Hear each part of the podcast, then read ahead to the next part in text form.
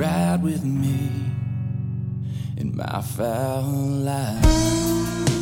What's up, podcast world? Coming at you, the Fowl Life podcast. Thank you so much for all the support. I love saying that because what truly humbles us to know how fast our audience is growing and all of the support y'all give all of our brands. Please keep doing it. It is it's astonishing for us and we do not take it for granted. We are going to try to continue to bring you great content thinking out of the box, whether it's TV, social media, podcasting, live events, and um, we got a couple surprises up our sleeves that we'll be announcing soon. But I wanted to uh, just lay down a podcast today because I had the pleasure of hunting with my good buddy Chris Cifreo, who's my partner in Jargon Game Calls, and we were joined by our new good buddy, Mr. Chase Outlaw. You heard his podcast on This Life Ain't for Everybody, professional bull rider, PBR, ranked number three in the world, always in the running for the world title. And we were just sitting here talking before the microphones were turned on about what he did the other night, and it kind of pissed me off to hear it because I could have been invited. Don't know. Maybe it's in the mailbox. But you go to George Strait at T-Mobile Arena on the Strip in Vegas during the NFR. You don't call me. Well, we're just out there just go the NFR, just just to get away to be at Vegas. First time my wife's been to Vegas, not having kids or not to be pregnant, and it's the first time I've been to Vegas not having to ride. So we got us a little two day vacation out of the deal, and just so happened the King was playing right across the street the, from the hotel, so we decided to set out a rodeo one night and go watch the King. And if you ain't seen old George Strait play, you you missing out. He's unreal. It, he don't. He it, doesn't move a step on stage, does he? Is, he just stands there and he just blows your mind with song to song. Yeah. He's got like 63 number one hits. Like each song that would play, you'd be like, oh my God, he's playing this song. And then the next one, it'd be the same thing. So after about 10, we just got used to it. I mean, he's just every one of his songs are great. Amazing. It was. Sorry about the invite. It, it should. Well, sing it. Now I was. So I, was going to send you an invitation, but UPS said it wouldn't have got you there in time. So. Comma. Comma. Semicolon. Semicolon. So it was a good concert, though. It was. Yes, sir. Did he sing the fireman? They call me the fireman. I'm sure. That's my name. I enjoyed it. So. Did they sing? Well, excuse me, yeah, but I Thank you. I didn't know the whole playlist. I barely remember any of it. by the time the last song, but it was great. It was awesome. And it, like you'd think you'd you'd think just tickets would be outrageous for George Strait in Las Vegas at T-Mobile Arena, but we had floor seats for hundred dollars a piece. Really? Yeah. They weren't sold out. wasn't sold out. Bought hundred dollars a piece, and you could have bought a two hundred dollar ticket, and it was it was just up one from us and you got to take home a chair. You got to take your chair home with you. Why didn't you do that? Because they was all sold out. Oh, they were sold yeah, out. they were sold Did out. Did you buy it from T-Mobile or an aftermarket deal? I can't. No, I no, can't we imagine. didn't. We didn't do it aftermarket. We went straight. We went over to the to the box office and we bought them. We bought them for the bo- from the box office. Did you dance with your wife? Yes, we did. Do you know how to dance? I do. You know how to swing it, dance too? If it's got hair on it, I can ride it, and if it's got a beat to it, I can dance to it. Really? Ninety-eight percent of them. really? it's that two percent we don't want to talk about. so, what's your favorite kind of country dancing? Line dancing, swing dancing, nah. square dancing, two stepping? Just tapping them toes. you don't. You got to have a name for it. I don't know. I can. I can two step, swing dance. Um, I don't do no line dancing now. I bet I, you do. I bet you. I bet I don't. clapping and kicking your feet up and. All. I saved them for that. I saved that line dancing for them at Texas Roadhouse. I know they do it. I mean, you go to like Billy Bob's in Fort Worth, and they got like fifty people doing it in synchronization. yeah, I can see you out there. Uh, see me out there just messing it all up because I couldn't. I really can't. So, who are you out watching the NFR with? I mean, for who are you watching? Who are you got a bunch of buddies that still riding a bunch of different yeah. bands? Yeah, I was out there, you know, to help. I was out there just to watch. Really, I sat in the stands. That's the first time I sat in the stands and watched a full rodeo from the stands, and I can't tell you when. So that was kind of nice. Did you enjoy it? I did. Didn't know them fire me up, wishing I was riding, but how many uh, nights did you watch? Just one. Just one night of the NFR. Mm-hmm. And, and then, then and then flew home, or did you spend one more night in Vegas? Got there on a Friday, Friday morning. Watched Friday night. Watched George Strait Saturday night, and flew out Sunday morning. George Strait was going on during the performance of the NFR. Mm-hmm. That's at the T- at the T-Mobile while the you know NFR's at Thomas and Mack. Sounds man. You would think they'd start George Strait after the rodeo got But out. there's so many, dude. You don't. There was so many people there in Las Vegas at that NFR. I bet. I say that's the busiest time that week. Is the busy that and spring break is the busiest week in Las Vegas. Is what you know. The cab drivers and stuff say that the NFR during the NFR in December and May for spring break is the two busiest weeks of the year. Really? Man, I, NFR is oh, that blows my mind. Yeah, that's I've been to the NFR at Thomas and Mack. I've been I've got to see Ty Murray ride in it, Tuff Hedeman back in the day, and that's when I was really following rodeo. And NFR is pretty badass. But I still we talked about it on the other podcast on this Life Ain't for Everybody. I rodeo is meant to be outside, in my opinion. I like them when they're outside. What do you feel? Um, Doesn't matter to you? Uh, don't really matter. But you're right. Like a rodeo is more like an outdoor. You'd think it'd be outdoor, but it, it really. But like you say, an outdoor rodeo like Calgary, Cheyenne, it's just a, it's it's, it's I don't know. It's just a, just the atmosphere, the being outside. I don't, it's words can't describe it unless you really experience it. I think it might have something to do with my asthma too. I get all congested in inside rodeo. When I go to Houston or Denver or Thomas and Mack at the NFR, I've been to rodeos like that inside, and it just messes with you too messes with me too much. I need to. All of them do really. I just having a little bit of fresh air helps me, and I just feel like the aura and the culture of a rodeo is outside. Western is outside underneath the western skies. You know that's what Chris Ledoux sang about, and just seems like that's where a rodeo would fit at home. I like small rodeo grounds. You know what I'm saying? That's like old school. It's a lot of the new state of the art stuff's awesome, and it's safer for the riders, but. I just like back in the day with Yeah. wrought iron gates and freaking wood and Wood buck and shoots. wood and- buck and shoots and you know all that was pretty cool but so that's nice you got to go out to vegas no invite here no offense taken i'll remember that i'll put that in my memory bank chris what about you would you like to join chase at that concert Yes, I would have, Chase. I say, I, if I'd have known you, No, I, my wife had tickets to the George Strait concert, and that's when all them shootings were happening. Right around about that time, the shootings were happening, and uh, she got us tickets to go to George Strait concert in Oklahoma City, and we ended up selling the tickets because I was too scared I'd come go to it and maybe not come back home. you got scared to go to a concert I did. you can't be scared to live that dude was Go to crazy. church. you talking about that dude at the festival the 91 i-91 festival in vegas that shot up all them people jason Yep. aldean It was right after that. Yep. and then right after that, we had to ride in that same spot and outside at the Cowboy. Um, it was the last Cowboy standing. Right after that, a couple months after that, um, we we rode bulls in that same spot where the concert was. Really? Outside, What? Yeah, outside the Mandalay Convention Center. yeah right there at the intersection Mm-hmm. We, they set an they had a big P- pbr event there yeah, in May they did. Yeah, that was crazy. I've talked to three or four friends that were there. A girl I just hunted with and her fiance, she's part of that new hunter program with CWA out in California, name's Mandy.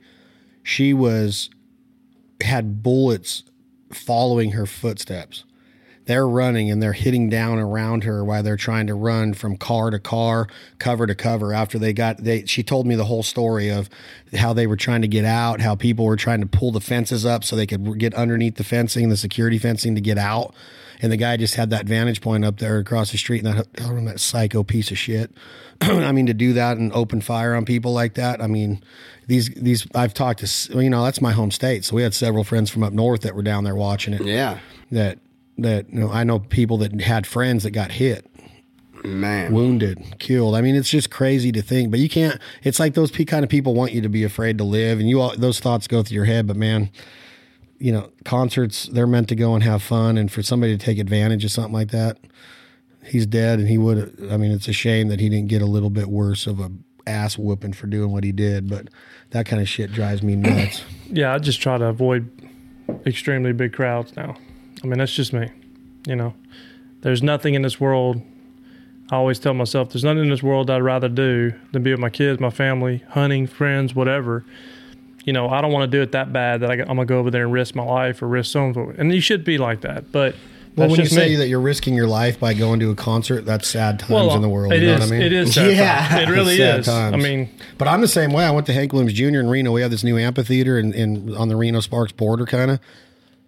And uh, Hank was playing. I can't remember who opened for him, but we went over there, and it's surrounded by condos, condominium towers, and apartments. And I caught myself looking, and I would say, I'd look at this one, there'd be three snipers. I'd look back at this one, there'd be four snipers. Oh, really? Fenway Park for Zac Brown this year. I'm sitting up in the booth. We went on this tour with my buddy Mick there. He put us up in the press box, you know, before the concert a few hours.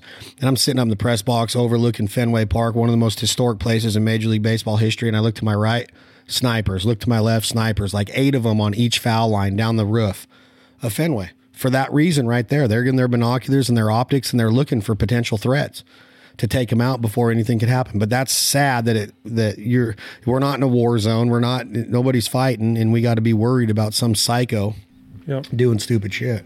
I heard. crazy. Say roof again for me. Roof. Say it again. He's for up me. on the roof. No, but you said roof. You said it like in Nevada. Are you trying to say that I talk like he spells? Speak like he spells? So how do you spell the? T H A. Oh, okay. The. Oh, you're saying that it's pronounced that is the? correct. No. Yeah, Who's- it's no. the. Maybe in Bible times. the. Oh, the. The. It's the. T H E. It's the. Well, I how do mean, you s- can it's say the. there are What, certain ways to pronunciate the or the. what state is what state is Las Vegas in? Nevada. Oh, you got it right. He says Nevada. No, I don't. I You said don't? Nevada. No, you don't. Yeah, I do. You're I right used now. I used to say you know right I used to say Nevada until your brother corrected me and said no, it's Nevada. My brother's like my brother's like one of those staunch. He can be an ass when it comes to that. Like he thinks that he's got like so much personal pride in how you're supposed to stay in Nevada. He'll like make somebody feel this big when they say it wrong, and I'm just like, who cares? He's like, it's fucking Nevada. Say it again like that. I dare you. And he's like picking fights and doing With this you? shit. With, no, just anybody. I'm Have you ever exaggerating have a you little ever bit. fought your brother? Fought him? Yeah. I don't think that'd be much of a fight. Now Clint would whip my ass. Clay, I would smoke. Really? Oh yeah, yeah. I'm quick. Clay seems like he's the most athletic. He's, he used to be. Clay was an athlete at one time. I know. But me now, I'm freaking doing 46 inch vertical box jumps. I mean, I'm bench pressing like 145 three times. I'm squatting my body weight. 145 three times. That's pretty good, dude. A plate three times. Can you do that? What? A plate three times. 145 three times. Full motion all the way down. Didn't think so. I didn't think so. Bench press is hard. So I'm not, du- I'm not trying to brag on myself, but I benched 375 when I was in high school. whatever. I did. Yeah. Yeah, I did. Right. I did. Uh huh. So the reason Broad we're here shoulders. is we're actually at a duck camp. Do you like this place, Chase? Man, this place is unreal. Being from Arkansas, you had heard of Prairie Wings Duck Club. Every I don't want people to get confused when because when they hear Prairie Wings, they probably automatically think of Mack's Yeah. Yep. in Stuttgart, the you know the big the historic store that is you know home to so many freaking badass products for duck hunting and catalog and website and all that. But I think a lot of people hear it and get it mixed up. This is the Prairie Wings Duck Club that butts up against the Bayou Meto, which is probably the biggest and baddest ass public land for duck hunting in the country. And when it's on, you can go into the trees of the Bayou Meto, and there's a lot of rules that, that come with. What are the rules of the Bayou Meto? You you can't leave the boat ramp until a certain o'clock. time, four o'clock. Only You can- have 10 shells. You shells can only carry ten shells per man. per man. Is it 10? I thought it was 10. 15. They done cut it down to 10. Okay. Did they cut the, The limit? limit. Did the limit go back? No, limits cut down to, to, um, Well, it used to be Two? It used to be the limits cut down to two, uh, three mallards.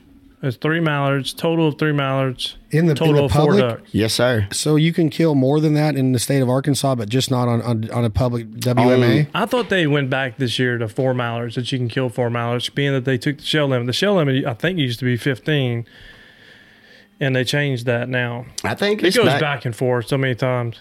I thought it was only three, three mallards And one scrap duck. and one scrap duck and only 10 shots and foot traffic only or boat traffic. well, no, you can run a twenty-five. Well, foot traffic or yeah. boat traffic. Yeah, you can't run anything anything bigger than twenty-five. No, nothing bigger than a thirty-seven horse surface drive, which don't make no sense in my opinion. But twenty-five outboard or thirty-seven Wait, what is that? What I don't understand. So you can run a 37 horsepower surface drive mud motor, or you can run a 25 horsepower. Why are they saying that that 37 mud motor is going to go as fast as a 25? Because it's all about speed, right?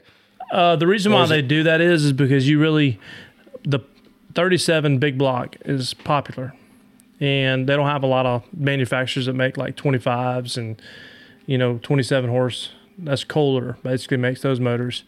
Uh, I mean, makes those you know motors for the mud motor, but the uh, the 37, I don't know why they do it that way, but I mean that's everywhere across the board. Now there's other places that have 50 horsepower restriction with 37 horsepower mud motor, but I don't know the reason why they would they would do something like that. So I don't know if they change it to if you can run a 40 or not. You, the new 40. You got to have your I's dotted and T's crossed when you uh, roll off into Bayou Meto. What um, Absolutely. Absolutely. what um I, I'm I'm still kind of confused on the on the, the the surface drive part of it. You're saying that that's the only way that because most people are going to own that motor anyway. I don't No, understand. It's because so Gator Tail, okay, they sell a I think it's a 25 or 27. I want to say it's a 25. It is a 25. And then they sell a 37 and they sell 40. Uh, my buddy sells a 25 or 27 and then a 37 and a 40. But the most popular motor, which is a big block, which will carry, you know, a 16 foot plus boat or a 15 foot plus boat, is going to be the big block, either 37 or 40. It doesn't come, that big block does not come in a 27 or a 25. So they kind of, I guess they upped it up and said, okay, well, being that these mud motors, most, the most common mud motor out there is a 37 or a 40, we'll go ahead and let them have a 37. It used to be a limit to only 35 because that's what they made. It was a 35 carb motor. right. And then they changed the 35 carb to the fuel injection and it went to a 37. And then they upped it up a little more and they brought it to a 40 fuel injection. But yeah, I don't think you can run a 40 on Bayou Meto. Not 100% positive, but But you can run mud motors. you can. So where does the argument lie in Arkansas with the you know the potential ban? Is that wrapped around the public? uh, Obviously, it is public, but is it because of the noise Yep. mainly? It's the noise. They think it's running ducks off. Yeah, so what it comes down to is is the noise and people say that people are saying that basically the raft, you're scaring the raft. You know that there's not any other any place that a duck can basically rest. That you're able to access any access any place on that WMA any because all the shallow water used to back in the day you have an outboard motor and you could only get so far and then you had to push or you had to really idle just kind of tilt your motor up and idle in there.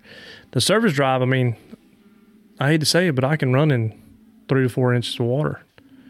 Maybe maybe five inches of water. But you give me a little bit of water and i can run as long as i'm on plane. So you know it's all comes down to just like we did today in the woods right we had four, two or three or four groups come in, and they just wasn't putting their butt down and, and getting their feet wet. We decided to pass on them, right? But that was the ethical thing to do. It's the same thing out in the field, out in Bayou Meto, all the WMAs and whatnot. If people would just say, you know what, when I get to my spot, I'm not moving. I'm not moving till 10 o'clock. And I'm not going to ride around just to go ride around in the morning time because hey look that's scattering everybody else's birds disturbing them not making them have a really you know good hunt uh, a peaceful hunt i guess you could say. And people are complaining because they got one one jackleg that's out there just running around running around running around. But people have been doing that for years, way before mud motors. yeah but an outboard motor off a plane idle and especially the new four strokes nowadays are really really quiet. And and i'm not gonna lie the surface drives are pretty quiet too but i don't know what it is but people think in a surface drive motor that they should get up on plane and just run wide open everywhere you know There are places for it, but there is But where people are hunting, When you get on a river- just don't be an asshole. Yeah. just do things ethically and don't think that you're everybody's out there to please you or that the spotlight's on you. it's this a- is what i was getting to is it's a tool right Yeah. a shotgun's a tool right right. We could sit in a hole all day long and just shoot and shoot and shoot and shoot tree, treetops. We could have treetop today, right? But we didn't. We took ethical shots. So what that did is that knocked our shot count down the whole morning long. We may have shot a total of 14 times, 15 times this morning, right? And you got other people that take that tool and they abuse the abuse that tool. They go out, they run around, and do, do so forth. So the same thing with a shotgun. That's exactly what's happened with a shotgun. In Bayou Meto, for there for a while, people would go and say, "Hey, look, just go stand in there And then when they come on top of the trees, just start pulling the trigger. That's where throw all these three and a half shells and everything. People were shooting three and a halves and treetop and ducks. And what ducks did is they would just stay on the trees. They would never bank into the hole. So um, all you're doing is educating. And it's the same thing with mud motors is is that it's a great tool. Uh, you know, it, it saves so many steps in the morning. You know, that that area that we hunted today, you know, get right in there, not have to worry about it. Boom your idle into it, take your decoys out, put your bags on your tree, pull your boat out of the hole, and you're ready to rock and roll. So I mean it's it's not made us lazy, it's just kind of helped us out. I mean It's made you- technology. it's made you lazy. yeah. It's made a lot of people lazy. No, it, it's it's it's definitely made p- other people lazy, but I still walk my boat. Like if I shoot ducks in a hole, I hate to say it, this is sad, but if I shoot ducks in a hole, I'll literally, if I can, I'll start walking with my boat after I pick my decoys up. I'll walk as far as I possibly can to get totally away from my hole. That way, shot chasers and other people don't they pick up on that now. They're like, Vroom, they hear a motor crank up and they're like, hey, that's where they killed them ducks. They're leaving already. It's eight eight thirty in the morning. They must have they must have got them good. We heard them shooting all morning long. So you're trying to fool the other duck hunters out there. I mean, it's just it's competition. What it boils down to. I mean, there's nothing you're wrong. Have, you're going to have that on public. yeah, and it's nothing wrong being competitive, but You have to be competitive in do. Arkansas to succeed. right. But that doesn't mean that you have to be unethical. You Right. play by the rules. You play fair. You you you know do unto others as you want done unto you. Is you don't want somebody running your raft up. You don't want somebody sky busting your ducks. You don't want them tree topping your ducks, educating your ducks. Try to do things right. There was several ducks today that we would have killed dead just to have another mallard duck on a strap. Absolutely. And I and a lot of people would say, well, you're just trying to get them all perfect for camera. And I'm like, no, even when I'm hunting, it's hard for me just to shoot a duck, just to see a duck die. I want them, I want to trick them. When we tricked those ducks today, Chase, that first group, when that, those eight ducks started working us, then it turned into 10, and then those five broke off, and they come in perfect. And they back pad, they, I mean, they were back flapping within they look like the blue angels. You know how they get in those little those little routines where there's wingtips are three feet from each other? They just look perfect coming through that little slit.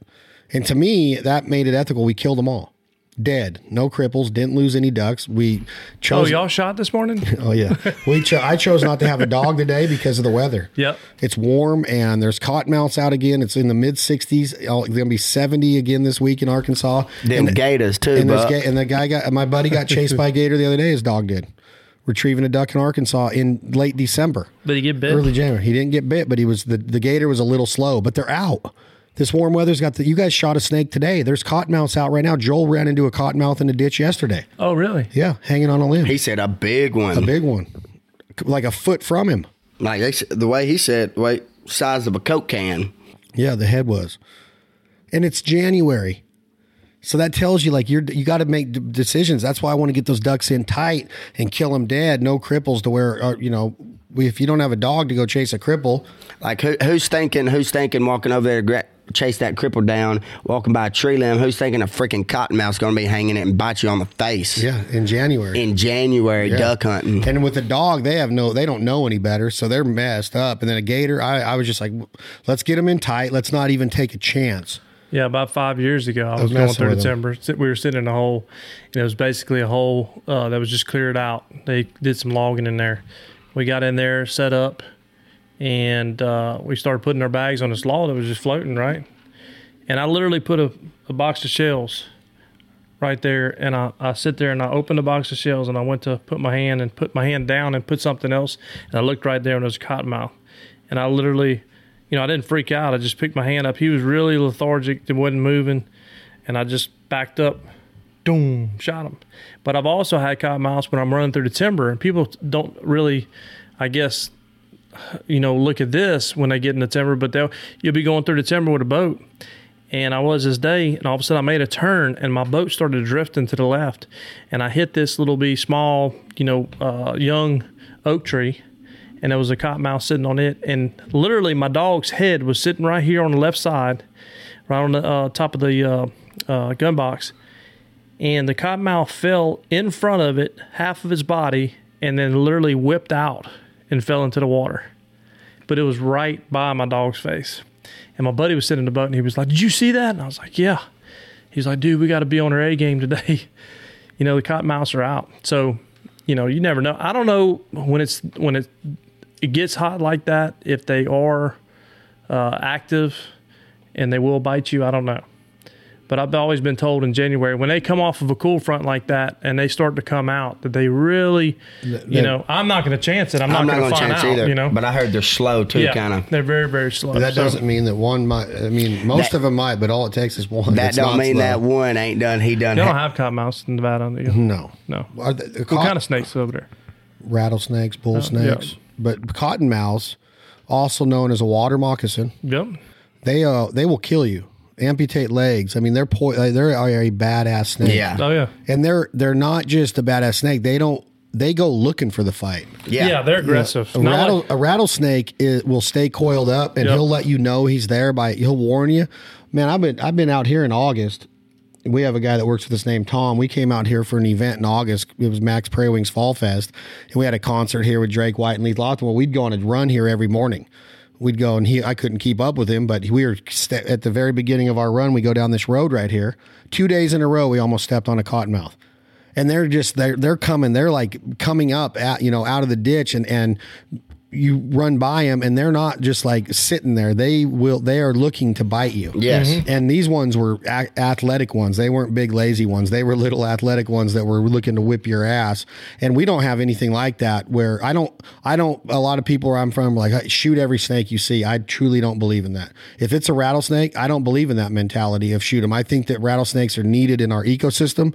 But look you guys are going to argue and say i'll shoot every snake. I don't believe in that one bit. Rattlesnakes take care of so many issues with the ecosystem and rodents and there's a reason why they're here. They mind their business. If you get one that's out of place go replace them. They ain't looking to hurt nobody. A bull snake they get a bad rap in the west united states and a bull snake is a badass looking snake it's but it's not poisonous and it's They not kill the poisonous snakes, right? they will eat a rattlesnake and keep those in check. So everything's part of this ecosystem. And there's just this weird mentality that people think that it, because it's a snake, it's got to die. Now, I I, get it down here. You see a bunch of cottonmouths down here. I understand being a guy down in the south and getting rid of cottonmouths on your property because they're dangerous as shit and they're looking to kill you. Yeah. But I don't have that mentality that every snake's got to die, every every predator's got to die, every coyote's got to die.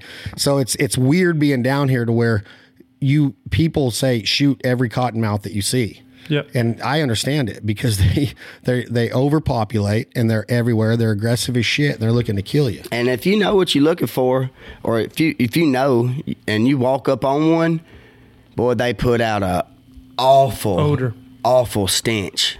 Really? Yes, they stink so. Out of what? I just it just smells dude. like something dead. Like it's oh, Smells very it- dirty. Yeah, it's a very dirty smell. Like if if you ever smell it, you'll never forget it. Like a skunk?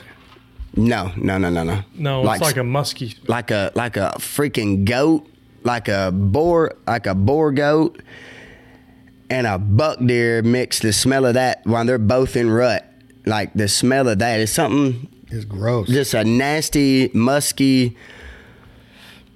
But once you smell it, and you ever smell it, you'll and that scent hits your nose, you'll instantly think there's a cottonmouth somewhere right here. Like you can Have you ever it. seen a cottonmouth mating process in the show off process? they it's Mojo's got video down there in Louisiana on, on Terry Denmon's farm. It's unbelievable. How many of it's them? like how they they get going? wrapped up and show off, and how it's like cobras, mm-hmm. like Yeah, doing I it. saw it. I saw that one. they're coming out of pipes. I mean, I've I've opened up blinds down there, and there was forty of them in there Oh yeah. In the summertime when you start getting your blinds ready, you know, for the oh, season. I thought you meant like a mini blind. no, no, no, like a duck blind. No, not in the window. Yeah, yeah, they got it. Just that's just like here in them rice fields. It's pretty. they're everywhere. I Have got, you ever ridden it's a got have me ever- giving me the heebie-jeebies just sitting there talking about Have these you ever ridden a cottonmouths. bull named Cottonmouth? That's a good name for a bull. There's got to be a bull named Cottonmouth. I don't know, but man, Have you ever named? Have you ever rode a bull named Cottonmouth? no, but I call some of my buddies call me, and I call some of them cottonmouth. So Yeah, yeah, That's a cool name. I'm a Cottonmouth. That's kind of part of jargon. You get Cottonmouth when you talk too much. I wonder if we name a call Cottonmouth. Has there been a call named Cottonmouth? that cottonmouth killer. Cottonmouth's a cool name. Kills everything I in think its we're path. gonna name Outlaw.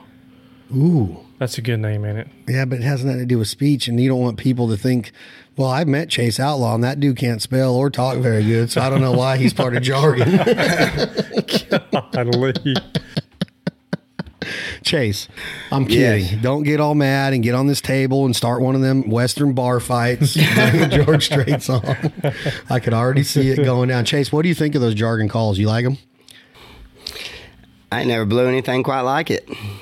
The Really, I- fee's so easy on it, ain't It, it? it, it really is. I haven't I've, I haven't blew anything quite like it. What was he blowing today? Was it a small, Small talk? talk. Small Yeah. talk, yes sir. Sounded good on it. Do, do you uh, do you blow a duck call a lot when you hunt, or you got buddies that do it, or are you the caller?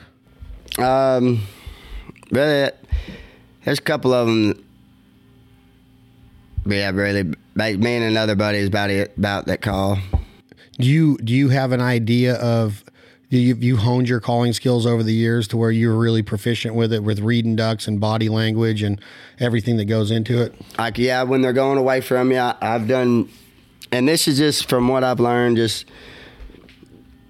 I ain't never went and studied it. It just like other people's deals. I've just out doing it on my own and you know noticing what works for me and whatnot. But I have there's a technique to it, and you can't just do what everybody else did. Me and him was talking about it earlier. You gotta gotta do something that's different.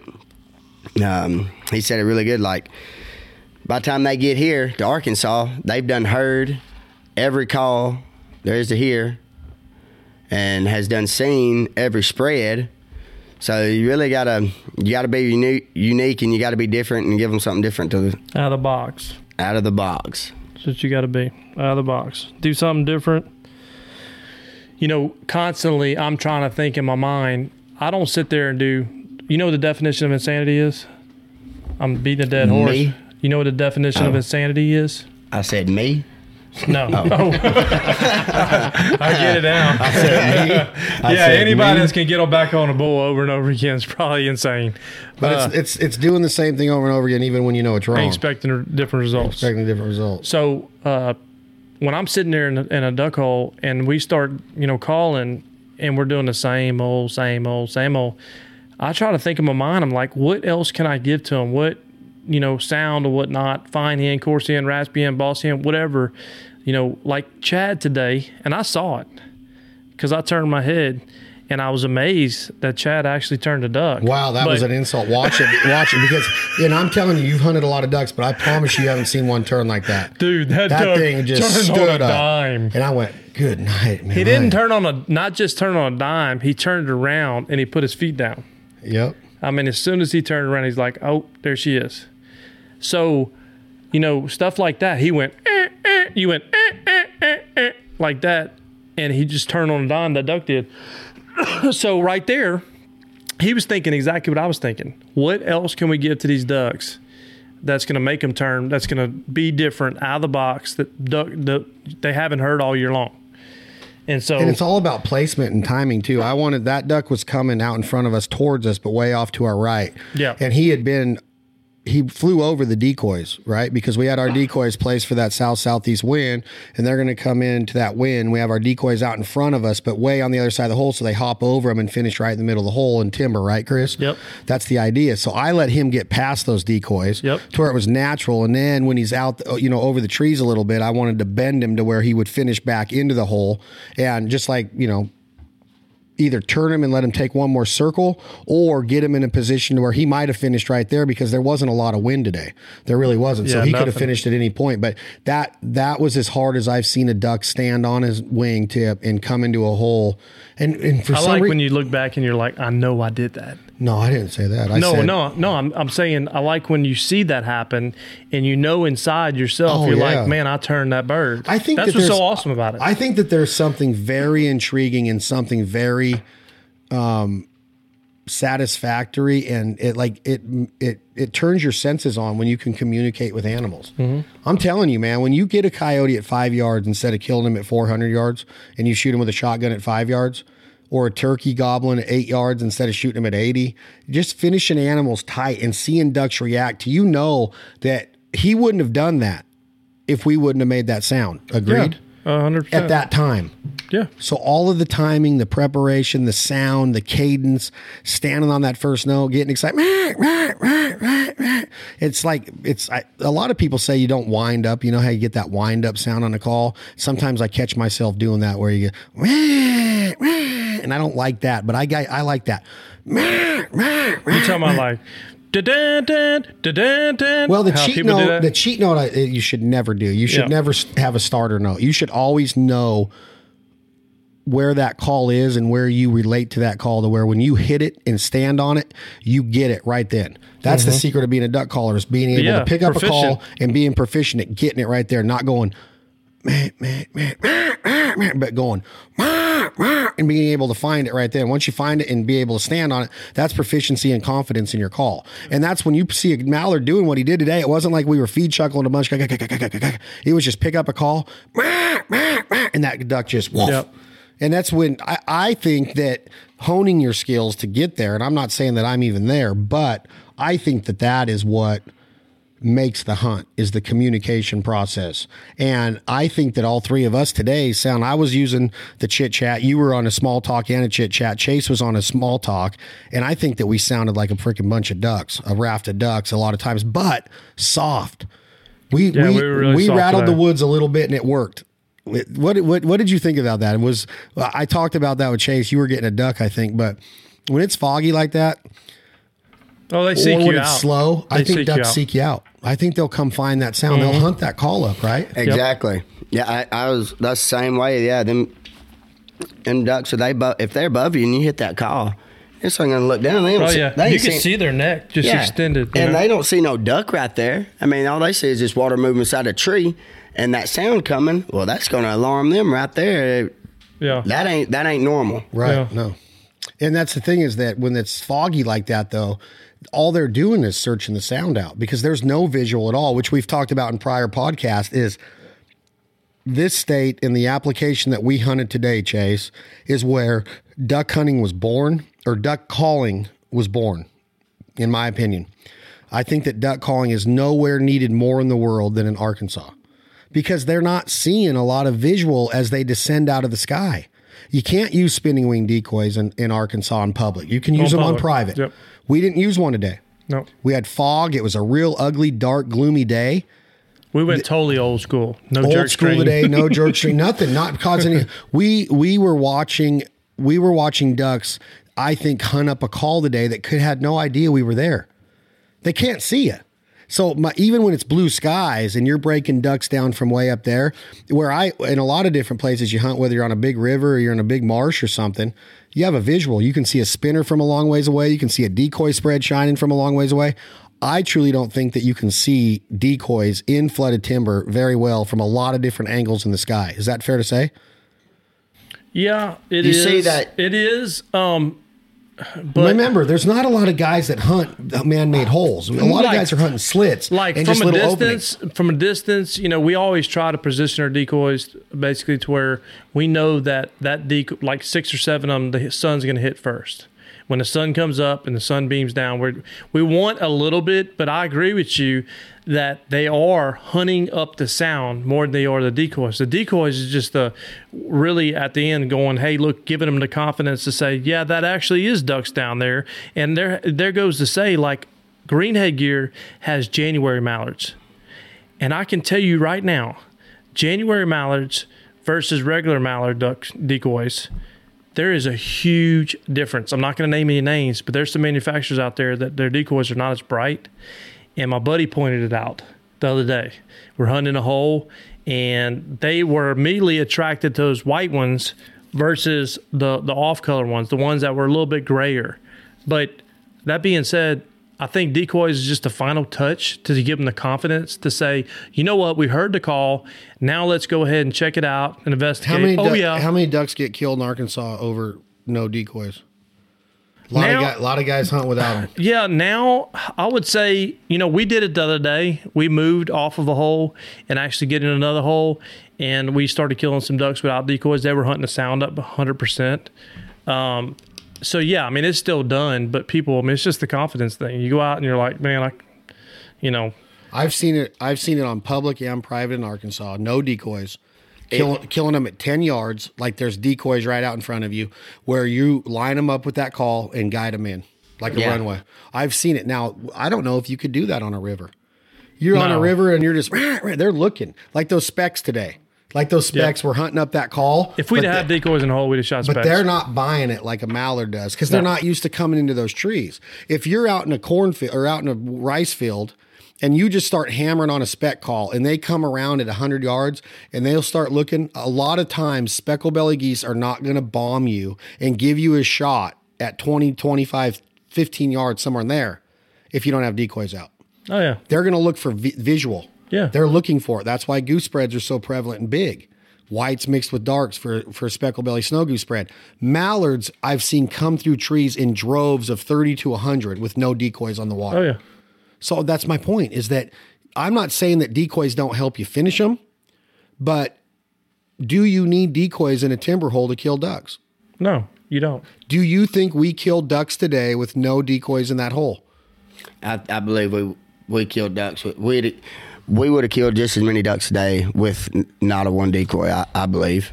And I can't argue that. I can't argue that. Now, there was argument based on, there is argument in, in Chase's statement based on the fact that some of those groups took a couple swings, right? Needed some confidence Are they looking? Are they looking at the decoys and and and picking them up? Or this time of the year, have they seen every decoy they need to do, and they're just hunting up that sound? And was that was it too dark to even really see down in there with the fog and everything to see the spread this morning? There's a lot that goes into that. Did we need the decoy spread that we had? Did that save us today? Is that what killed the ducks, or could we have done it without without um, decoys in the hole? I don't know if we could have. Yeah, I mean, let's try it tomorrow. You want to try it? I, I think pulling back, you know, definitely later in the year, pull back decoys. You know, in other words, don't put out as many. I've killed them in with three or four decoys in a hole, and actually, I've done a lot better. And it's amazing because it's like I don't know what it is inside you. You're like, I've got to put out more because you know I'll get those big groups. I'll get that. It's confidence. It really But is. It- golly, it's like you, you know, it's almost like pulling teeth. You're like, please don't put out another decoy. But you're like, oh, I got to put them out. But I mean, tomorrow, like say in the hole, is put out five or six. Put those five or six or three of them on movement. Get those moving and get the other ones. I think birds really, really get you know. Uh, really really nervous when they come over the top and they see decoys that are not moving uh, you know, today again, that might have been the reason we might have not had to have decoys in there because they might have not been able to see them because our decoys obviously were not moving across the hole No. at all. The only thing that saved us on some ripples is kicking the water. Yeah. We there's a, there, a deer just ran right there, a little doe. She's gonna come out right over here. She comes out. She's going left to right. Um, she was standing right there by that stump. Anyway, the the um, what am I trying to say? It- what you're saying Well, you with got what, us looking at the deer. yeah, I'm looking at deer because I was thinking of that smothered deer steak that we. Let's get off this point for a second. How about that dinner last night? Amazing. and the breakfast this morning. The smothered deer steak. Did you eat it again this morning? Yeah, did you? Oh, yeah. It's I- always better the second day. Dude, it was. Tonight we're eating I ain't had anything like that. That was awesome, wasn't It it? was. It was. And you guys clean those ducks that we killed today. We're gonna eat those tonight Hey, with Mr. hey guys, Billy. it's raining outside. We ain't got nothing outside that we don't that we need to get up, do we? I hope not. The dogs, they're gonna get wet. Okay, back to what you're saying. If you Yeah, have yeah. no wind, if you have no motion, if you have no ripples on the water, why put out more decoys? Because now you just got a bunch of dead soldiers. yeah, that's right? Exactly. that's exactly what I think S- every same time. with same with dry dry land Canada goose hunting. When you're not having any wind and guys Yep. want to put out 25 dozen, I'm like, all that's doing is giving those geese that More many more options visuals. or that more visual um, uh, cue or visual proof that hey, these are fake as shit. None of them are moving. So if you put out a few with a flag and you get them in tight and they don't have as much to check out, or you get 10 decoys out there in the water for duck floaters or 12 and you have a jerk string, that jerk string is going to be more apt to move 12 decoys as, as opposed to move four, five, six dozen decoys. Mm-hmm. So I don't know if our decoys helped us today. They're as realistic as they come. Those pro grade XDs that Greenhead Gear is making are badass looking decoys. And they're realistic. They swim very nice. The keel system's awesome on them. I just don't know if we'd have put out 10, we'd have killed the same ducks. If we'd have put out five, we'd have killed the same ducks. If we'd had none out, I don't know. Now, I would have felt like an idiot in that hole like that with no decoys. Yeah, that's what I'm saying. With a slit though, when you get in a slit and you get in the deep woods when you're just a couple guys, what do what we do with cameras, we can't just go out and walk 5 miles in the woods and find a slit and try to line ducks up. It's hard to do with what we bring out there. We have a lot of equipment. Then once you get in there and you just have one little tiny slit, you're hoping that they hit that one slit. Whereas today we were able to line those ducks up and get them in a race and get them in a, on a runway to where the cameras can get them right. And that's what we're trying to do. So you got to have a balance. You got to give something up to get something else when you're trying to film a wild duck hunt. It's not easy to get ducks on film. And then when you start talking about being in the woods, do you know how many di- different things can get in the way of the camera as those ducks approach your hole dropping through those trees? Dodging branches and, and, and, and coming through different slits, it's tough to do. That's why we choose to hunt that kind of hole that we hunted this morning because it gives us the ability to catch them in their grace, their true grace, as they approach the approach the hole and and get a shot at them. So it's a lot different than just hunting and being able to go in with two guys and getting a slit, right? It's a totally different application. So I don't know the answer. Is Arkansas a more visual state or is it of a more audio state? I'm going 100% audio. This is where the baddest ass duck callers in the country reign from. You're born with a duck call in your mouth in this state. You have to be a proficient duck caller to be consistently successful in this state. Not to say that you can't go with somebody that is and kill your ducks, but you have to sound like a duck and know how to blow a duck call and operate a duck call and read ducks and body language and posturing to consistently kill ducks in what in flooded timber, in my opinion. I truly feel that. Do you or No, or- that's true. You you live here. You've been here twenty years. Do you would you argue that? No, that's true.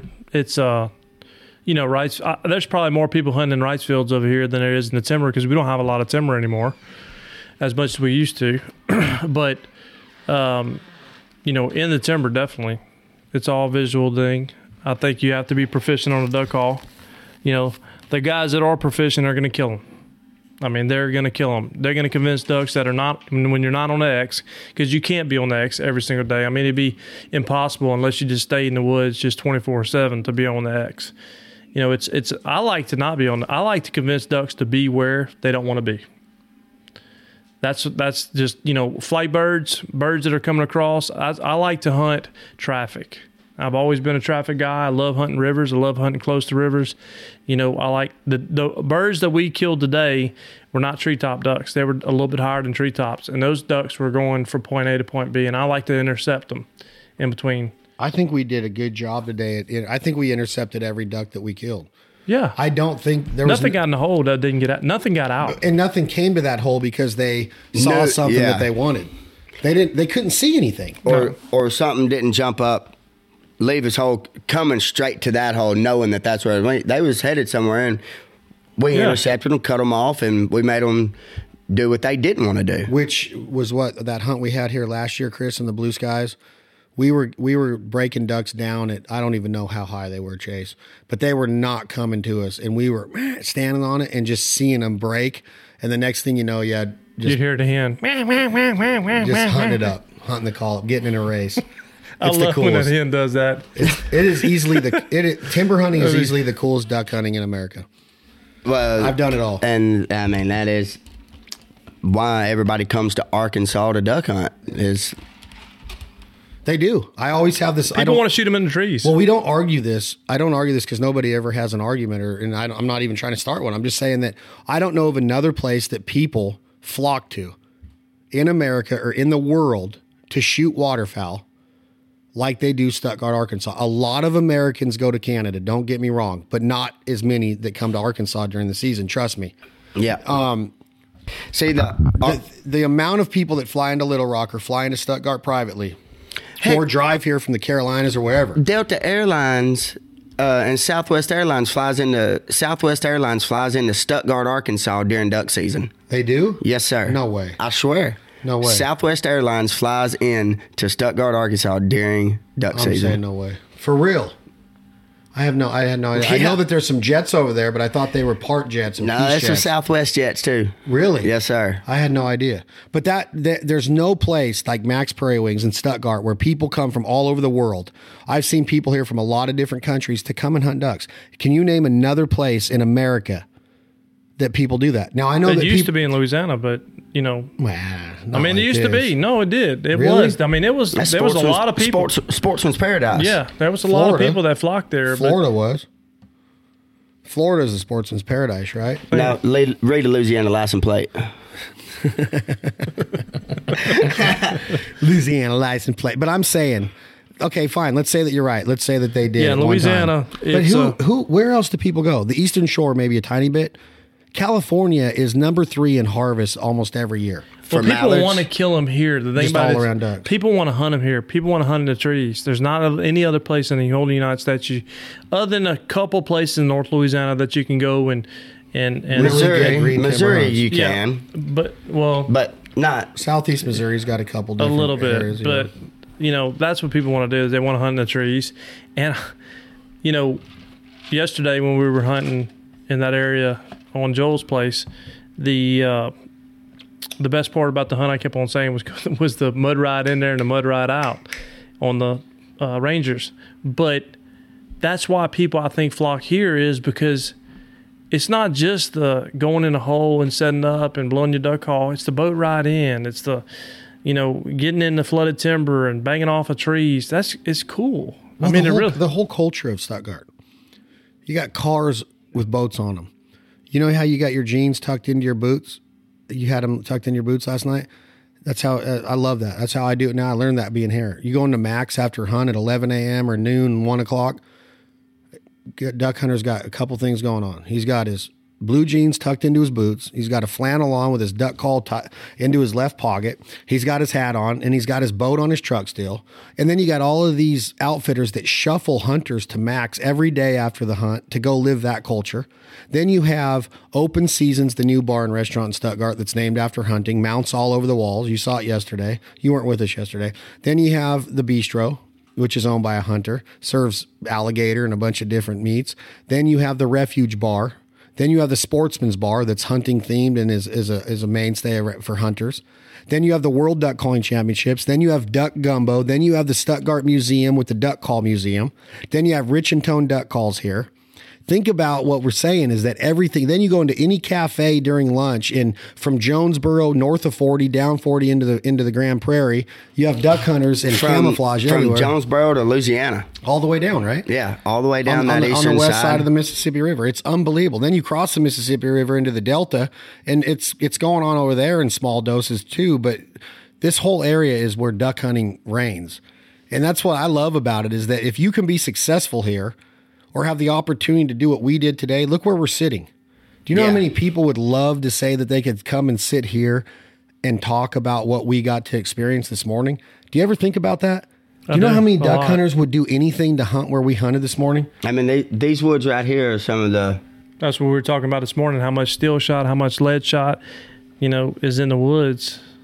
You know, if the woods could talk. Yeah, I mean, these woods right here. This is like you said earlier, world class woods. It is. It's it's.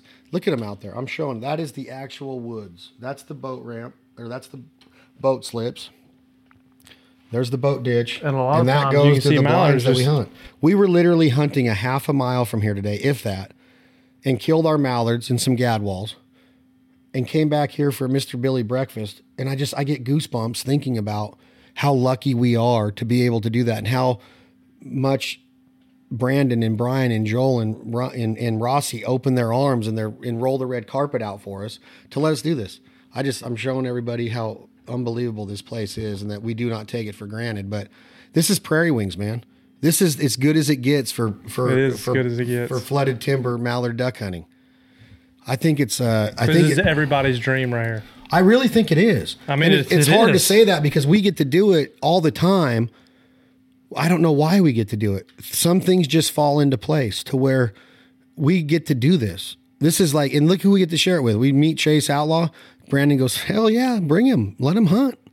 Let's do uh. it. You know how it's awesome. It's just, it's unbelievable. You got to pinch yourself. Brandon left here and, and flew to Fayetteville tonight for a basketball game and left us here all alone. Says, do whatever you need. If I don't, if I'm not back tomorrow, if my wife doesn't let me come back, whatever, y'all know where the boats are. Y'all know how to get to the holes. Go get them. Get your work done. His cook's here. Mr. Billy's cooked us breakfast today, dinner last night. He's cooking us dinner tonight.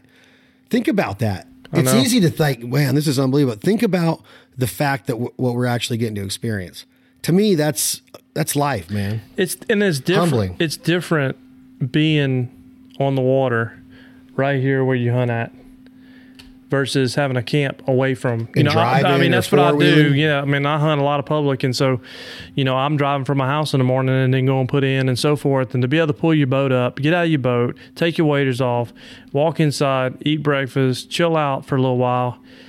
I'm not gonna lie, it, it takes a lot of you know, it helps you out a lot because it takes a lot out of you going It's- out there and taking your boat out of the water, putting your waders on, go put your waders on the dry, clean your stuff up, getting all your other stuff ready. And I've got to get up, you know, an hour and a half earlier than what I have to be at the boat ramp. I love that too, though.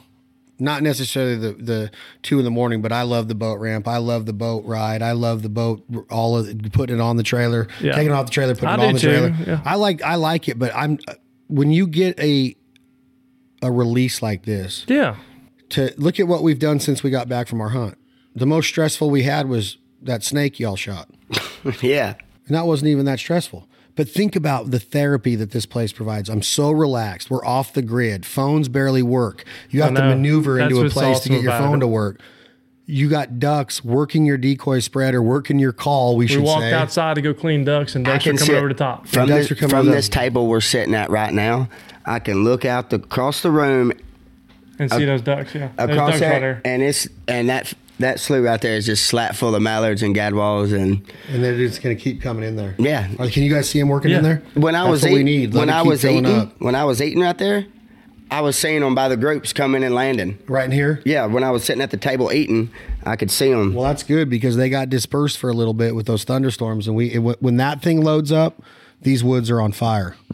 I'm telling you, that's what we want. If we need to keep watching, Oh, we're that, cleaning let them We're- let them load up right there and roost right there tonight. And then we're ready for them. We're ready for them out there. Tomorrow's a good day. We have a north northeast wind at 14, 13 to 15 miles an hour. And, but no, let's look. Do you have I'm internet? hoping it stays about 10 to 12. Well, 14's not bad. I'm going to look at the weather real quick. But it said eight mile an hour, eight to nine this morning, I know they lied. and it was zero. Zero. It better be. well, it, it, wasn't zero because we would have died if it was zero. We literally zero. die. It was zero. Tomorrow's no sun. No wind at all. I would have died if it had been. No, we would have died. There wouldn't been no wind. You can't live without Hey, at wind. 7 a.m., it's north northeast at 15. It's the wind is growing. There's a storm front coming in. It's cloudy, zero percent chance of rain. High of 44 with a real feel of 37 to 38 with Tomorrow? a north northeast at 15. High of 44. a high of um no I no no no no I take that back. Wait wait wait wait wait wait. Hold on. Let, I want to get You're this right. getting me excited No, wait. I want to get this right. I was going backwards. Put your phone down. You got to believe me. I'm the meteorologist. Meteorologists are hard to believe. I'll believe you before any social, other one. Social studies teacher. He's a spelling bee champion. Yes, I was right. I was reading it right. It starts off today and goes through midnight tonight, and up until up until f- 3 a.m. it's 55 degrees. Okay. At 4 a.m. it drops to 52. 5 a.m. 50. 6 a.m. 49. 7 a.m. 47. By 10 a.m. it's a real feel of 38 with a north northeast Really? at 15. So it's getting colder all through the night. They'll be and in ahead of the front. That's what these birds are probably doing. They're headed at front. Yeah, and they're gonna they're gonna eat hard tonight, and they're gonna get security in the morning in the timber. And Chase Outlaw staying another night with us. Have you decided yet? Have you made your final decision? I just got to call and just tell them I ain't coming. I like that. You like you like this place? Forgiveness instead of permission. yep. Beg Yeah, it's for it. easier to ask forgiveness than permission. Beg for forgiveness than ask for permission. So we we can agree on one thing that we are sitting in a place to where look at you're just shaking your head, huh? Just out there in them woods, man. Just They're normally mallards swimming through the woods right there. When I was here last year, there was. oh yeah, when it's on, you'll see him right here. like really and truly, the people that y'all listening to this right now are not really fully understanding what we're talking about. I mean, We're sitting in a lodge at Prairie Wings and the big windows that look out over the boat slip and the boat ditch and the woods that we that if you look up Prairie Wings over the years, they've been hunting this place since the early 1948. 1948 was when this lodge and woods come into existence and I know a lot of people that we've had as guests here, Chris and Chase, that brought pictures when they got invited here by the owners, the new owners. They brought pictures of when they used to pay to hunt here in the commercial operation.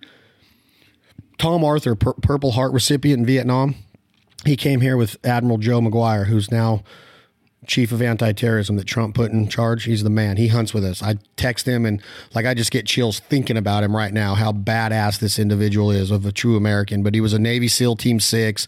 He's he's anti-terrorism head of it now anyway, Brandon and me saw that announcement and when he appointed him, and we're just freaking going, "Oh my God, Joe!" And Joe will be at Shot Show, and he has a private party for uh, uh, veterans every year, and invites me, and I get to go and shake hands with all these guys and Joe. But anyway, long story short is they come here on a hunt. Him and Tom Arthur, who they both live in Florida together, good military buddies. Tom Arthur takes out this photo album, and he's just got picture after picture of sitting in front of this. Brandon will have to tell you when this wall was here and how how this all was shaped back in the day before they built it out.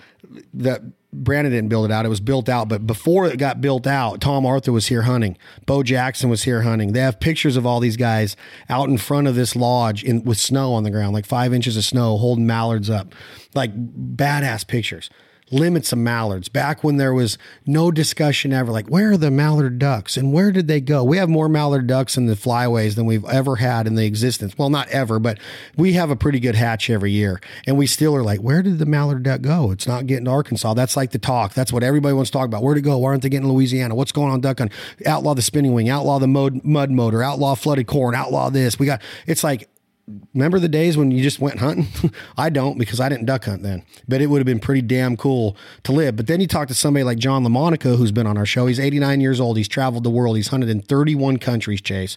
He owns SCI records of everything. His game room in Montana would blow your mind. This guy's 89. We went on a 7.7 mile hike in Montana this past summer he's like, Chad, would you like to lead? And I'm like, no, Mr. John, I'll just, we'll just hang out behind you. I'm thinking, oh, this is going to take all day. It took everything I had to keep up. He had a walking stick, and we'd be on uneven ground, rocks, slippery rocks, un, you know, rocks that were coming loose. And this, he's just planting his foot, use balance, everything. 89. I'm like, but anyway, he goes, Chad, these are the glory days. This is the golden age of duck hunting right now. He goes, trust me, I've been there, done it, I've lived it. He says, we have so many ways of hunting now and so much access and so such awesome product to keep you in the field longer, keep you warmer longer, keep you drier longer. Women are into this. He's just naming off all these things. He says this is a great time in the world to be a duck hunter. So as a duck hunter, you have to be like, well, should we get catty about everything and always bitch? I had a great time today. Did we wipe him out? By no means. Could we have limited out? Easy. We hunted until 10 o'clock. I had a great time. We laughed, we bullshitted, we tricked some, we lost some, we should have shot some that we didn't. Think about that. We don't need to wipe them out. We could have, a lot of duck hunters come to Arkansas, and what happens, Chris? What happens? The first 18 minutes, they're done. They come in the dark, and boom, boom, boom, boom. And I'm like, now what? I don't like to shoot them that early. Now what? Now what? I want to work them. I want to see them. Yeah, I don't like to shoot them when it's sunny. You know, 9:30 mallards, 9 o'clock mallards. That's my favorite mallards. You can see them. You can see what you're shooting. You can work them. When they do fall in, it's normally, you know, they they are totally fooled and their butt is on the on the water. When that's you can the, see their eyeballs, that's when they. That's it's yeah. too late for them. Yeah, it's too late for them. Well, I get mesmerized sometimes. We too, took a kid duck hunting uh, probably about three weeks ago. First time he ever been, and uh, put a duck three three yards in front of him, front of him, a green head and a hen and he didn't know what to do. he actually grabbed a shotgun. He couldn't get his shotgun off the hook. You know, I don't. I, I see y'all a lot wearing, uh, uh, putting a um, a strap on your guns, and I don't do that just because the simple fact is, is I'm worried about it getting hung up. You know, mm. on a thing. But I mean, if you're proficient with it, again, you're that's how you hunt. I've never hunted like that. I like the I like you know? your idea. I like the way you use that that zip tie. That's a cool idea. But I like a sling too, just because it's you know it's easy well, you to carry, your gun yeah. if you're walking in and out, and as long as you're careful and you think about it and you have a means of what you're doing, you cut down on mistakes. You don't get in a rush. You don't kill every duck that you see. You take your time. You let the duck hunt you up. There's you don't have oh, to yeah. have all these all this shit going on to cause you know mistakes. Yeah, I, I just can't shoot with it at all. See, that's yeah, that's uh, I mean, my accuracy's never been I'm not saying I'm the best shooter in the world. I'm in probably in the top three of all time, but that the sling is. the sling- Tom Knapp, rest in peace. I'm sorry, Tom. I'm just totally kidding. Probably the top three of all time. But I, don't- I've never really seen it mess with my my accuracy. Which you saw me today. It's pretty like John Rambo esque, right? Esque, Rambo esque. I mean, I was smoking them, just pew. I was wondering if y'all even shot. Did y'all shoot? That 20 Every gauge, time I pulled the trigger, one would fall. It was. we they must, were tight. be, we must be shooting at the same time. They I were know. tight. Those ducks were tied. They were tight. Yeah. Did you think I called the shot at the right time on the first Perfect. lock? You don't think I should have let him get a little deeper? No, No, because no. I mean, they were them out. coming down. I mean, it's they, yeah, that, I mean, no, it's perfect. hell, didn't No. but one of them didn't, but one of them not sit down to try to get back up, right? I don't know. Did y'all see the video on that? No, there was five that came in. We killed four. The fifth one, when they come in and I said get him, he squirts off to his right, our left, just offshoots and gets out. So he's on your side, but we shot the middle, and he So gets he out. said, so he's on your, So he you got were away on your and side. you should have got that one. yeah, That's banded Drake. the only one that, did, that got away was on your side. Banded Drake. Banded Drake. I don't know. I don't know if is there any comparison to the feeling he's you get being in the left-handed, so he should have shot him. is there any comparison at all of the the feeling you get in the woods being with buddies? Is it compared to the adrenaline rush of a bull ride, or is it completely different? I understand that you're you're.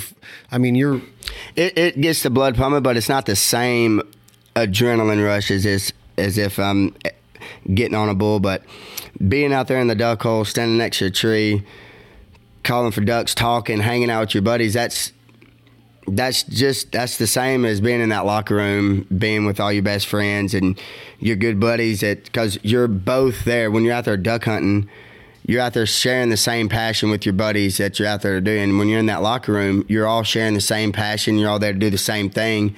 And when everybody's there to do that, it's it's fun and it's a good time. And it, but it's still a job, and you're still there to do to do business, but it's still fun, and that's that's what the love of this sport is. I mean, and Dude, let me ask y'all something. Do you do you get duck fever? You know what buck fever is? I. I Do you I- know what buck fever is though? yeah, I get Where- when I you get get a duck buck that comes in I ain't never been start- that. I ain't Yeah. never been that big on. I mean. I had a buck deer run through my yard the other day and I had to call the kids out of the house or out of the yard because he was standing in my yard. Dog was running him, and you know I got buck fever from that. Um, I I'm get a talking little about, bit, I'm talking about when you shoot one and you realize that you just put that deer on the ground, you fold it again, and it, it hit the ground, it's dead, you know it's done. That's not buck fever. yeah. No, buck fever Yeah. is when, when When- one comes in and you can't control yourself. Yeah. and you miss well, him. no, I'm talking about right after the shot, you're just shaking. Oh. That deer. Like that, just Well, just think- shaking. yeah, I think it's. Well, what I'm saying is, whenever I'm sitting there calling, and I have some ducks come over, and I know they're working, and I know they're interested, and they're fixing to probably do it, my heart just starts racing. it's pumping. It's I pumping. mean, pumping. and then all of a sudden, when I get it done, I'm like, "Woo!" Oh, and yeah. I just release that energy. I know? hope I never lose it because I've I've lately have seen myself getting burnt burnout feelings over some of the parts of the duck hunting industry. Um, some of it, like you just are like, man, I don't know if I want to deal with that right now. And thank God for ducks to keep your love of the industry going because if it wasn't for the ducks and actually getting to be a duck hunter in the duck hole and and experiencing what we got to experience today not just the duck killing but the duck calling the the camaraderie the joking around meeting new friends having dinner all this that we're getting to experience and enjoy right now if it wasn't for that i don't know if i i don't know if i could really deal with the daily rigmarole of the industry. Not to say that it's a pity party or that it's hard. I'm just saying that if if you had a job in the hunting industry, the first question you could ask was, "Well, do you love it still? Do you still love to hunt? Does it take away the joy of the hunt when you work in it every day, when you make your hobby or your passion your job or your livelihood?" You hear that a lot, you know, is, you know, does, does it take the love of it away? And I'm the exact opposite that if it wasn't 4 days like today, or yesterday on the four wheeler rides and stuff, I couldn't do the work that I do. I couldn't stay motivated the way that I do if I didn't get the release of the actual hunt. And the reason I say that is that a lot of people in this industry will tell you straight up they don't get the hunt as much anymore. because they're so busy with the job that they don't get the hunt as much. So I am so thankful that I do get the hunt because if it wasn't for the actual hunt, this this this would wear me out. And and you're not working the- doing what you don't work doing what you love. yeah, that's what I'm saying. But when you, but you still have to be able to get on that hunt and enjoy that part of the hunt. Where I don't, I hope that it never gets to that point to where some things about outdoor retail wear me out. You know, it's like, can I even go into a sporting goods store anymore? You guys ever get that feeling? Like I don't get. I, there was a time in my life where I would see the Cabela's in Sidney, Nebraska on Interstate 80, and I would flip out. Oh my God, it's Cabela's. Remember, you get that catalog as a kid. Now Cabela's are on every corner. But back in the day, I would flip out to go to Cabela's. I truly would.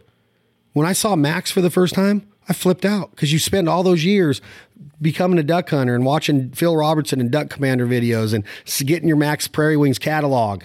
And then all of a sudden you're in the store. I flipped out. And now I'm just like, wow, just another store. It's just Cabela's are just another. But do you do you get that I feeling? know exactly what you're saying. Yeah. It- like I get boxes and boxes of gear, and I'm just like, man, I don't. Am I am I getting? you don't get excited about that? I don't know. I don't know. I don't know. I don't think it was like I used to. Really? I, I don't think it's like I used to, and I got to figure out what gets you back to that. Like you see another pair of waders or another jacket or it's- another duck call, and I want it to be to where like when you send me that new duck call, yes, this is it. I don't want the stresses of the job to take the love away from the hunt. The hunt's unbelievable. The lifestyle's unbelievable. But if you're not careful, you can allow things to chew you up and take that love away from you. And I don't know. Maybe it doesn't happen in bull riding. I don't know. If if you're that's your that's what you love to do as a child. And is there politics? Is there drama in it? You got to control all of that and make sure that you have the right team so you can clear your head and go out there and one, stay safe and healthy.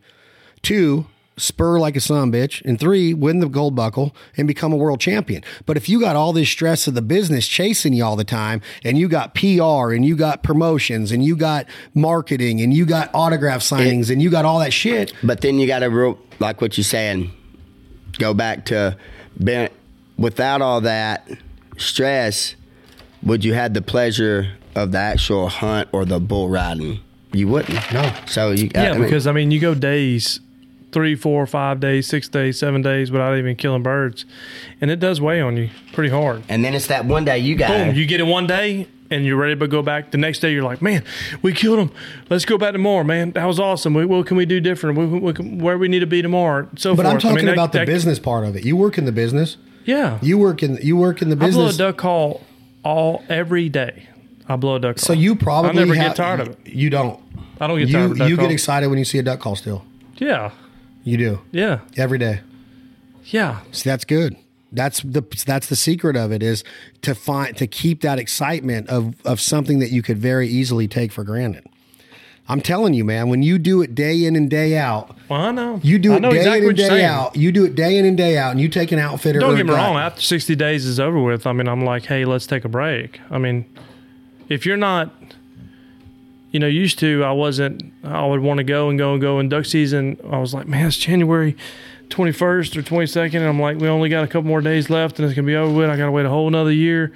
But now I'm like, hey, look, you know, I'm ready for it to be done and let me get springtime. I, I think I'm starting to more enjoy, as I get older, I, I enjoy the seasons more. Used to back in the day, I would just wait and wait and wait and wait, and I wouldn't have fun in between waiting on a day that was coming. You know, I might be going to, you know, back in the day, I mean, it was Christmas time or or deer hunting or whatever it is. I would just wait and wait and wait and just be anticipate that time, and I wouldn't enjoy everything in between. But now, I like to enjoy everything in between. You know, being home with the kids, you know, so forth. You know, wife, you know, enjoying, trying to enjoy every single moment. Because I'm gonna tell you, you know, one thing I learned this year because I had two good friends pass away, um, and one of them was Mickey Alderson, and the other one was Tyler Merritt. And I learned this year that you cannot take it for granted. Not one bit. Tyler Merritt was, we hunted with them last year, uh, sit in the hole with them, good as gold. Uh, unbelievable on a duck call. I mean, just a natural on a duck call. Did he win the worlds? He has not. He did not win the worlds, but he qualified for the worlds a number of times. But you know, went to the hospital, uh, and within I want to say three or four months, he was gone. That quick. Got a phone call. Everybody thought he was doing good, and he was gone. So That guy that died here the other night, mile from here, heart attack, 35 years old, died. They found him laying in the water next to his Argo out in the rice field. He was Brandon's good friend, 35 years old, very successful, car dealership owner. His wife was texting him all the way up to three o'clock. He quit getting, she quit getting texts back, sent the foreman over there, found him dead. 35, massive heart attack. Just never know. Antonio 35. Jones, 35 years old, dead. Antonio Jones, dead. He's 35. The, Merritt, the duck call world Anto- champion duck He died. Yeah. How'd he die? Um, how did how did Antonio pass? Uh, I don't. I don't want to get into it, but it was. It was. It was. It was just a couple months ago. I don't know. Not a half a year ago. I bet. About a half a year ago, maybe. Because I heard I don't know what he. I heard some people talking about him just. It's probably about seven months ago. Eight- Another eight- another eight guy ago. that was a natural on a duck call. Unbelievable. I mean, dude, he was And ext- love to hunt. Love mallard ducks. But you. But things get away from you. So. It's one of those God, I things. hope you don't wreck that boat. God, that boat is so sweet. Driving that. Let's talk about that for a minute. That boat. yeah. That's the 1763 Nope. Fifty three. 17 um, excuse me 1753 um, diamondback the Yep. new boat by get by edge and Yep. it's got a it's got a 40 gator tail on it and we ran it yesterday buddy you like you like going fast in a boat I got a I got a seven thousand HD Mud Buddy. Do you? on a sixteen Yeah, we need to figure out how to get you a 1657 GTR. Havoc? We need to- It don't handle very good on that Havoc though. we need to get you a gator tail on an edge Yeah, we can't have you we just can't have you outfitted like that i'm gonna have to get you some some gear i want you to be successful that boat and that motor combination probably throws you around more than freaking squirrel would. it, it does not handle worth a piss. We're the biggest. oh, uh, but this boat is. Hey, Chase, this boat it Does gets. that thing drive you, or you got to drive it? no, it's so I know that. Mud Buddy on that Havoc. You gotta, It you is- gotta be ready, son. You gotta man up, and you gonna have to have your, you gonna have No. to have your ducks in a Mud row. Buddy, Mud This- Buddy makes a good motor. Mo- Think it about It's, it is. is, it- is- it's just do. on that Havoc. It don't They handle. do. I ain't gonna well, lie. Havoc Havoc makes a good boat too, but They, them you two know, together. Yeah, yeah. Havoc's all- made for an outboard, Yep, really, yep. not made for a surface drive. That that combination that we drove yesterday It tracks. that we've been rocking is as good as it gets. In the woods, it's that that brush bar. It's got that brush bar on the front of that Diamondback boat. You could slam into trees. It just puts you right back into the into the route you need to be getting on. I mean, that boat is made for a duck hunter. Yeah, You agree? I agree 100%. I mean, the thing about it is, is like you said, the brush bar. I wrecked a boat 30 miles an hour probably four years ago. And uh, I didn't get thrown out of the boat. My dog got thrown forward.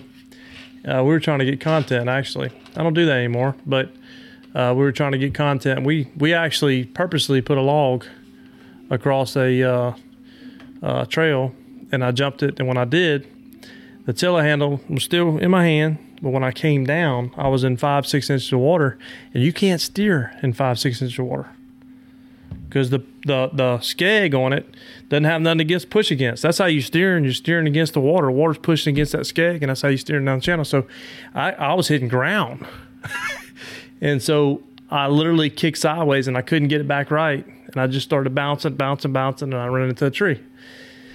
But I truly believe if you have a brush bar like that, you know, not doing what I did, but you know, just going through the timber on plane or whatnot, and all of a sudden you, oops, I accidentally, because one one time I was going down channel last year, and my light literally just came went off in the front of my boat, and all I did was just hold it straight, and I literally fin- finally found the light switch. I don't know what happened to it. I think the plug on the on the front end came undone, but it was a freak accident.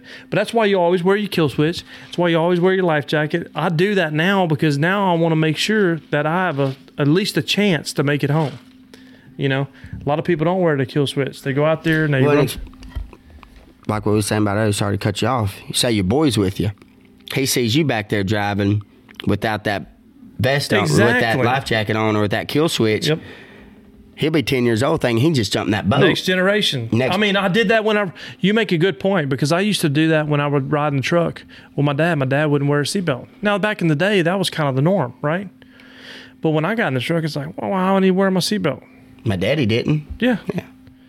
But Now, of course, my dad wears a seatbelt. That I kill wear my switch seat- is key. You got to wear that kill rope Oh, all the dude, time. if you every, if you fall every, out of the every, boat, I mean, if you fall out of the boat, dude, I mean, it's done. every Yeah. If I know a man that those those that. mud motors they have so much torque. You got to remember those those motors were designed at one point in time to cut grass. Okay, so when you bog down inside grass, get a big you know you run over the They top just of keep grass. grinding. They keep on grinding, and they they got so much torque with them. So imagine that thing grabbing grabbing the back of your jacket or whatnot. It's not going to let up. You're done. You're done. You It's should probably always gonna- have that key switch on. You always have life jackets in your boat. You do things right.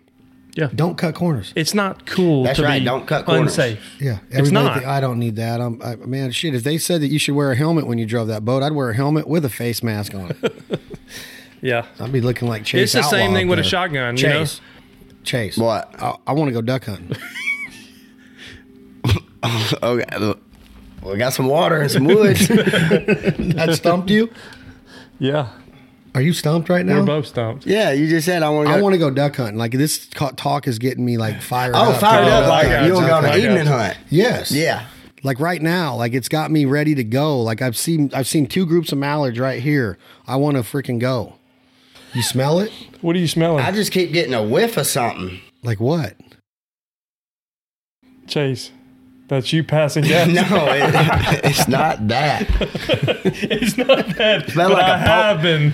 Old polecat done got in the camp or something. I don't smell it. Yeah. I smelled this a second ago. I think Yeah. it's uh, Tyson over there. Is it? It was this morning, huh? Blowing that duck call behind us. Did you hear him this morning? Oh, I know that different polecat, but That's being. That's that was very disrespectful. I gotta say. Tyson was. Yeah. dude, I mean, you flared the ducks with that one. look like the look like the Red Sea. The, that uh, timber hole looked like the Red Sea done parted the waters in there. I'm I'm kind of sad that I stumped you guys with my I want to go duck calling. Yeah, I- duck I- hunting. No, I mean that's just the norm for us. I mean, I would go if I was rested up every single day. I mean, morning and afternoon, I'd go. But I'm I, I, back to what you're saying is that it is it's imperative that you wear that safety rope and that and that kill switch and and and have life jackets in your boat and just abide by the rules and don't get ignorant. Don't try to do too much. Be Yeah, what I was going to say though is is that you know of course we hadn't hunted with Chase, and the first thing in the morning was is you hey you asked him you said hey look you good right there you know you can shoot right there and so forth because Chase of course has a broken arm right No, just shoulder surgery. yeah, just had shoulder surgery. and so he's shooting with his you know normal arm but with he, you know Chad was just being safe hey look are you okay are you good to shoot like that and I mean there's nothing wrong with doing that because after it's over with and you do get shot in the back of the head you can't go Hey, back If he takes that as an insult that I ask him, then he's in the wrong. That's right. Which he didn't. He's like, yeah, I know. And Yeah. I'm just making sure. If you don't, it, that's like being a guy. and then All you these- told me a couple times you said hey pick your gun barrel up Yeah. I'm not going to deal with it. Yeah. I've outfitted and guided enough to know when you've And got I'm- all these strangers in the, in the blind. You- You, got to have a leader. You got to have a boss. Yeah. Don't click your safety. If I hear you guys click your safety off one more time, the hunt's over. I don't know how many times I said that in a, in a goose blind. If I hear it one more time, I'm calling the hunt. I had a guy unclick his safety in the boat, and I told you about that. Sitting in front of the boat, I was in the back of the boat. He's in the front of the boat. It's laid across his lap. He's looking directly at the motor, right? I hear him keep on clicking it on and off, clicking it on and off, and he's literally just stroking that trigger. Yep. Just sitting there, just polishing that trigger. what, the, what else is there to do? Well, you know what happened? Mallards come over the top. They fixing to come in. They fixing to land in, in the decoy spread, and the shotgun goes off. Boom! And I mean, they were probably 50 yards up in the air, right? Boom! And I'm turned to him like, why did you shoot? They weren't in the hole. And I realized he's going like this, and he's looking down at his lap. And uh, Ryan Blanchard can testify to this, but he's sitting there looking down at his lap. And uh, he's like, my gun. And I'm like, what did you just do? My gun went off. I said, it just don't go off, you know? No, it's got and and so the safety's got to be pushed yeah, off the and the safety's got to be pushed off. Exactly. He literally his gun goes off, and luckily the barrel was up above the rail of the boat, because if it wasn't, I I truly believe it would ricochet off and probably kill me and NASCAR. But we called him NASCAR Ryan Blanchard. But Yeah, you just you have to have a boss and you have to set the tone. And if if a mistake happens, your career's over. Your hunting lo- love for the hunt is over. I mean, I've if seen dead, toes blowing off, legs blowing off. You, I've seen barrels blowing off on a guy that shot over a guy's shoulder. They both, if they would have been pulling the trigger at the same time, it could have been a lot uglier. Guy's gun goes flying out of his hands. I thought he just threw it because he was pissed, but sure enough, it got shot out of his hands. He picks it up, and the barrel's hanging on by a centimeter of steel. So, one little mistake. It's had not, it's, multiple it's not an insult to ask somebody, hey, Yeah. pick your barrel up. I don't want a gun pointed at me. You just shot that gun. I don't know if there's still one in the in the in the chamber. Is your action cleared? You know, it's a, it's respectful that when you get when you're done hunting or before the hunt or your gun's going in the case or you're handing your gun to somebody, the action's always open. Just leave Yep. it open. At a gun range, that's the law. That's that's kosher at a gun range. You don't walk around a gun range with a closed action because the automatic assumption is the gun's loaded if the action's closed. So there's just things that I've learned over the years that you hunt with enough strangers. Every time you go into a hunt uh, uh, situation, you there's a potential you're hunting with somebody you've never hunted before, and you got to put yourself in the the position to be safe at all at all areas. I'm not gonna I'm not gonna die for No, a duck. I'm not gonna No, do it. I'm not gonna do it. so It ain't worth it. That same thing with somebody shooting over the top of your head or swinging or whatnot. You know, there's been multiple occasions in my lifetime where a duck flies right over the top of somebody's head or maybe, you know, in between them. Like this morning, we had that green head that got wounded. It, it didn't die instantly. We, we actually hit it a little bit too far back and uh, it flew by us. And when it flew by, it flew by Chase and you.